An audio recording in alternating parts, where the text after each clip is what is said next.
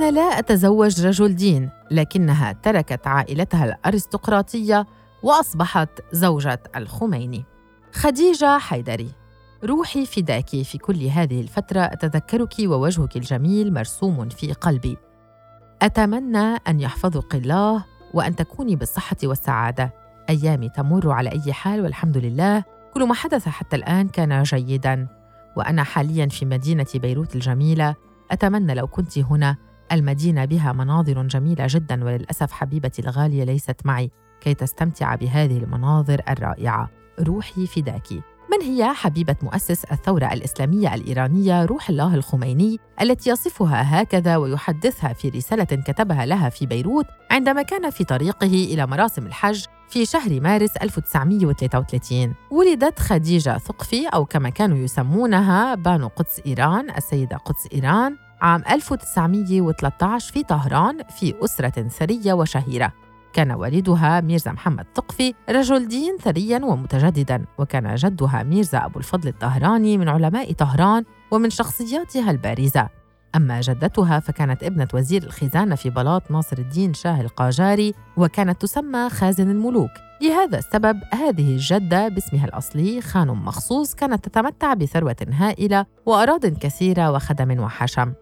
خديجة التي كانت الطفل الأول لوالديها سكنت منذ طفولتها مع جدتها خازن الملوك لتؤنس وحدتها. فعندما كانت في التاسعة من عمرها رحلت عائلتها إلى مدينة قم حيث قرر والدها مواصلة دراسته في المدرسة الدينية وبقيت خديجة مع جدتها وقضت طفولتها ومراهقتها في رفاهية ودلال. كان القليل من الأطفال لا سيما البنات في تلك الفترة يتمتعون بها. تصف خديجة تلك الفترة ويأتي صوتها في الفيلم الوثائقي الذي أنتج قبل بضعة أعوام عنها في إيران بإخراج المخرج الإيراني مصطفى رزاق كريمي تحت عنوان بانو قدس إيران. في ذلك الوقت كان في المدرسة التي تدرس فيها الدروس الحديثة صف يتضمن عشرون طالباً فقط.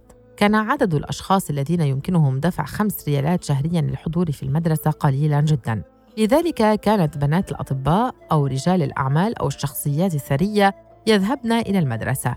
عندما كنت طفلة كنت أحصل على كل ما أريده. كانت تتوفر لي أحذية بماركات أجنبية لي بسعر ست مان. كان سائق يأخذني إلى أي مكان أريده في عربة خاصة.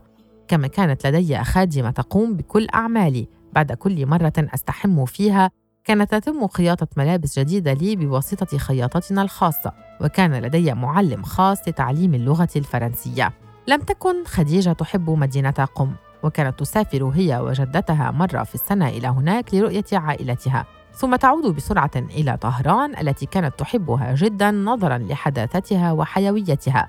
وذات زيارة لها إلى قم مع جدتها تحدث معها والدها عن شاب طلب يدها. كان الشاب صديقا لوالدها في قم وكان طالب العلوم الدينية هناك. وقصة خديجة والشاب الذي كان روح الله الخميني بدأت عندما سأله أحمد لوساني صديق والد خديجة وروح الله المشترك سبب عدم زواجه رغم أنه في السابعة والعشرين من عمره. فرد عليه روح الله لم أجد زوجة مناسبة لي حتى الآن ولم أرغب بالزواج من فتاة من مدينة خمين. فقال له لوساني بأن السيد ثقفي صديقنا لديه ابنتان لهما سمعة جيدة.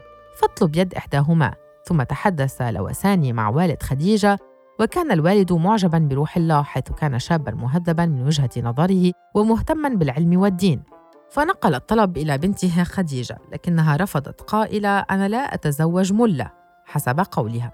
لمدة شهرين ولمرات عديدة أتى السيد لوساني إلى بيت عائلة خديجة في قم للتوسط والحصول على الموافقة على الزواج. وفي كل مرة كانت خديجة ترفض الزواج حتى بعد أن رأته خلسة في إحدى زياراته إلى بيتهم لطلب يدها لأنها لم ترغب لا في الإقامة في مدينة قم ولا بالزواج من رجل دين حيث تقول في إحدى مقابلاتها كان رجال الدين آنذاك فقراء ومعاملتهم مع النساء لم تكن جيدة. جدتها أيضا كانت بصدد زواج خديجة بنجل أحد أقربائها الأثرياء الذي كان يدرس في فرنسا فرفضت بدورها زواج خديجة من روح الله. لكن حلما رأته خديجة في المنام غير كل شيء. رأت أن النبي محمد والإمام علي والإمام الحسن جالسون في بيت. قالت خديجة فيما بعد بأنه نفس البيت التي تزوجت فيه. فروت الحلم لجدتها وقالت جدتها بأنه عليها أن تتزوج من السيد روح الله حيث اعتبرت الحلم إشارة لها للقبول بالزواج من روح الله الخميني. وهكذا الفتاة التي ولدت ونشأت في عائلة ثرية في طهران والتي لم ترغب أبدا في أن تكون زوجة لرجل دين بناء على ما رأته في الحلم ورغبة والدها تزوجت من الخميني في شهر رمضان عام 1929 بقيت خديجة مع زوجها في طهران لمدة شهر واحد ثم انتقلت معه إلى قم المدينة السيئة بالنسبة لها. كل الطريق من طهران إلى قم كنت أبكي وكان روح الله يقول لي عليك الصبر والتحمل. وأنا كنت أعلم أنني لن أرى الراحة في حياتي منذ الآن فصاعدا وأن أيامي الجميلة في طهران انتهت. تركت خلفي طهران وشوارعها الجميلة ونسائها الأنيقات وجئت إلى قم الكئيبة ذات الشوارع الضيقة وسكان يرتدون زيا موحدا ونساء يلبسن الشادور الأسود الذي لم يتبين خلفه من أمامه ورجال يرتدون العمائم والعباءات البالية. هكذا تصف خديجة تلك اللحظات ومدينة كم آنذاك. الفتاة المدللة سابقا قضت شهورا صعبة بعد الزواج فكان راتبهما الشهري الذي كان يأتي من عائلة الخميني الثرية في مدينة خمين يعادل ثمن أحذية خديجة قبل زواجها. كان إجمالي الراتب ستة معا وإيجار بيتهما كان ثلاثة وكانت خديجة وحيدة طوال النهار بينما كان روح الله مشغولا بالدراسة إما في البيت وإما في المدرسة الدينية. لكن حياتها تغيرت بعد ولادة مصطفى ابنها الأول ثم ولادة أبنائها الآخرين. كانت حصيلة زواج الخميني وزوجته ثمانية أبناء ثلاثة أولاد وخمس بنات. ثلاثة من الأبناء توفوا في مرحلة الطفولة والبقية هم مصطفى وصديقة وفريدة وزهراء وأحمد. ولأنها كانت قوية ومستقلة بشخصيتها وقراراتها تروي نموذجا من بداية حياتهما المشتركة في قم حيث كانت ستفتتح محطة قطار لأول مرة في هذه المدينة. وكان الخميني خارج البيت قائلا بأن تبقى خديجة في البيت خلال غيابه. لكنها متحمسة لرؤية المحطة. ذهبت لوحدها هناك وعند عودتها إلى البيت كان الزوج قد عاد. أخبرته أنها كانت في المحطة. قال لكنني كنت قلت لك ألا تذهبي. فردت لكنني ذهبت.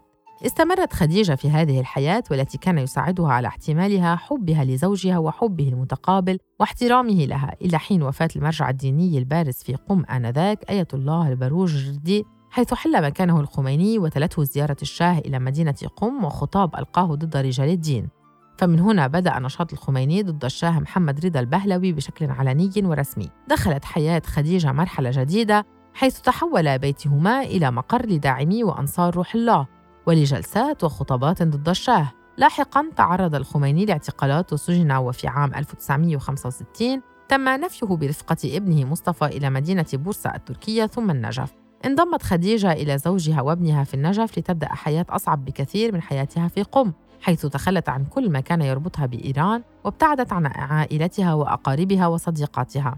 كان البيت صغيرا جدا ودون أدنى إمكانيات لم تكن لنا ثلاجة في البيت ولا هاتف للاتصال بعائلتي في إيران. كان روح الله يرفض أن تكون لنا حياة مترفة أو أفضل من حياة الناس آنذاك. في النجف كانت الحرارة مرتفعة جدا. كان جلدي يحترق من شدة الحرارة. ذات ليلة استيقظت باكية فقال لي روح الله ماذا بك؟ قلت له لا أريد منك أن تشتري لي سريرا. وافق فقط على أن أشتري سريرا بنفسي كي أتخلص من هذا الجحيم.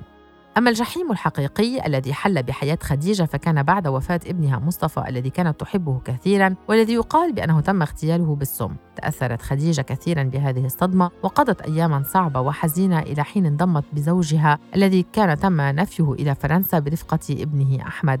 تحدثت خديجة عن أيامها هناك بأنها كانت أياما جميلة نظرت لحيوية بيتهم الذي كان يكتظ يوميا بالشباب الثوريين المناصرين للخميني والمعارضين للشاه إضافة إلى معرفتها بفرنسا وبالثقافة واللغة الفرنسيتين مشيرة إلى أجواء فرنسا الجيدة مقارنة إياها بالنجف وقم. في شهر فبراير 1979 عاد الخميني برفقة ابنه أحمد إلى طهران وجاءت خديجة بعد أيام منه. اشتدت نشاطات الخميني ودخلت البلاد في فترة أدت إلى انتصار الثورة وتطورات كبيرة في البلاد وفي حياة الخميني وعائلته. وتحدثت خديجة في مقابلات أجريت معها عن ألم وتعب شديدين كانت تراهما في زوجها الذي كلما كانت تحثه على تخفيض نشاطاته يقول لها إن هناك واجبا على عاتقه يجب عليه القيام به. بعد عامين من انتصار الثورة في إيران بدأت الحرب الإيرانية العراقية. أثناء الحرب وفي عام 1986 دخل الخميني المستشفى بسبب جلطة قلبية وبعد انتهاء الحرب بعام واحد دخل الخميني المستشفى للمرة الثانية وتوفي بعد فترة من ركوده في المستشفى عام 1989 فواجهت بنو قدس صدمة كبيرة ثانية أما الصدمة الثالثة لها فكانت وفاة ابنها أحمد عام 1994 في ظروف غامضة. رغم أنها لم تكن موافقة على ذلك المستوى من نشاط زوجها السياسي ولا متفقة معه على كل مواقفه وآرائه سواء الدينية أو السياسية إلا أنها وقفت إلى جانبه في كل المراحل وحاولت أن تحافظ على عائلتها وبيتها. اشتهرت بصبرها وطمأنينتها ومحاولاتها لإبقاء بيتها هادئا وبعيدا عن الضجة السياسية. كانت تتمتع كما يصفها أقرباؤها بشخصية مستقلة وقوية جدا. تفعل ما تريد دون أدنى اكتراث بآراء الآخرين كما أنها كانت تقرأ الكتب والشعر وتتابع الأخبار وتسافر كثيرا وتعقد لقاءات وجلسات مع أوائل الشخصيات بعيدا عن التكتلات السياسية. كانت موضع احترام وتكريم والدي وكان يحبها كثيرا ولا يكتم حبه ومودته لزوجته ويبوح لها بذلك علنا أمام الآخرين. كان يحثنا على احترامها وعلى أن نكون في خدمتها ولم يبدأ بالأكل إلا بعد حضور والدتنا. خلال سفرها أو عدم حضورها في البيت كان يحزن كثيرا ويسأل عنها مرارا. هكذا تروي زهراء ابنة الخميني في فيلم بانو قدس إيران. وتؤكد فاطمة طبطبائي زوجة أحمد ابن الخميني أن بانو قدس ورغم علاقتها الجيدة بزوجها لكنها كانت تعارض قراراته في بعض الأحيان حيث ذات مرة بعد انتصار الثورة. وفي ظل تأكيد الخميني على ضرورة بساطة حياتهم كعائلة زعيم الثورة قررت بانو قدس أن تسافر إلى فرنسا أو ألمانيا وفقا لتوصية الأطباء لإجراء عملية على عينها. لكن الخميني ذلك وردت عليه بانو قدس تحملت كل الصعوبات في حياتي معك حتى الآن لكني لن أوافق على قرارك هذا. فطلب الخميني من ابنه أحمد أن يمهد لسفر والدته إلى فرنسا للعلاج. رغم كل التطورات التي شهدتها في حياتها وفقدان زوجها وابنيها وأعضاء آخرين من عائلتها بقيت كما يصفونها قوية جدا. لم تبح بحزنها وألمها الشديدين ابدا وكانت تحاول الاستمتاع بحضور أبنائها وأحفادها بقربها. وبعد فترة مرضها التي استغرقت أكثر من سبعة أشهر توفيت في عيد النيروز عام 2009 في مستشفى في طهران ودفن جثمانها إلى جوار زوجها. تقول خادمة زوجة الخميني في الفيلم الوثائقي كانت للسيدة غرفة تهتم بها كثيرا تحتوي على الأشياء المهمة لها لا سيما صندوق صغير وكانت تؤكد دائما على إغلاق الغرفة. بعد وفاتها قالت بنات السيدة افتحي الصندوق لنرى ما هو الشيء الثمين في الصندوق التي كانت والدتنا تحرص على الحفاظ عليه. فتحنا الصندوق وبعد إزالة عدة قطعات من الورق والقماش وصلنا إلى الشيء الثمين وكان صورة لأحمد ومصطفى ولديها المتوفيين.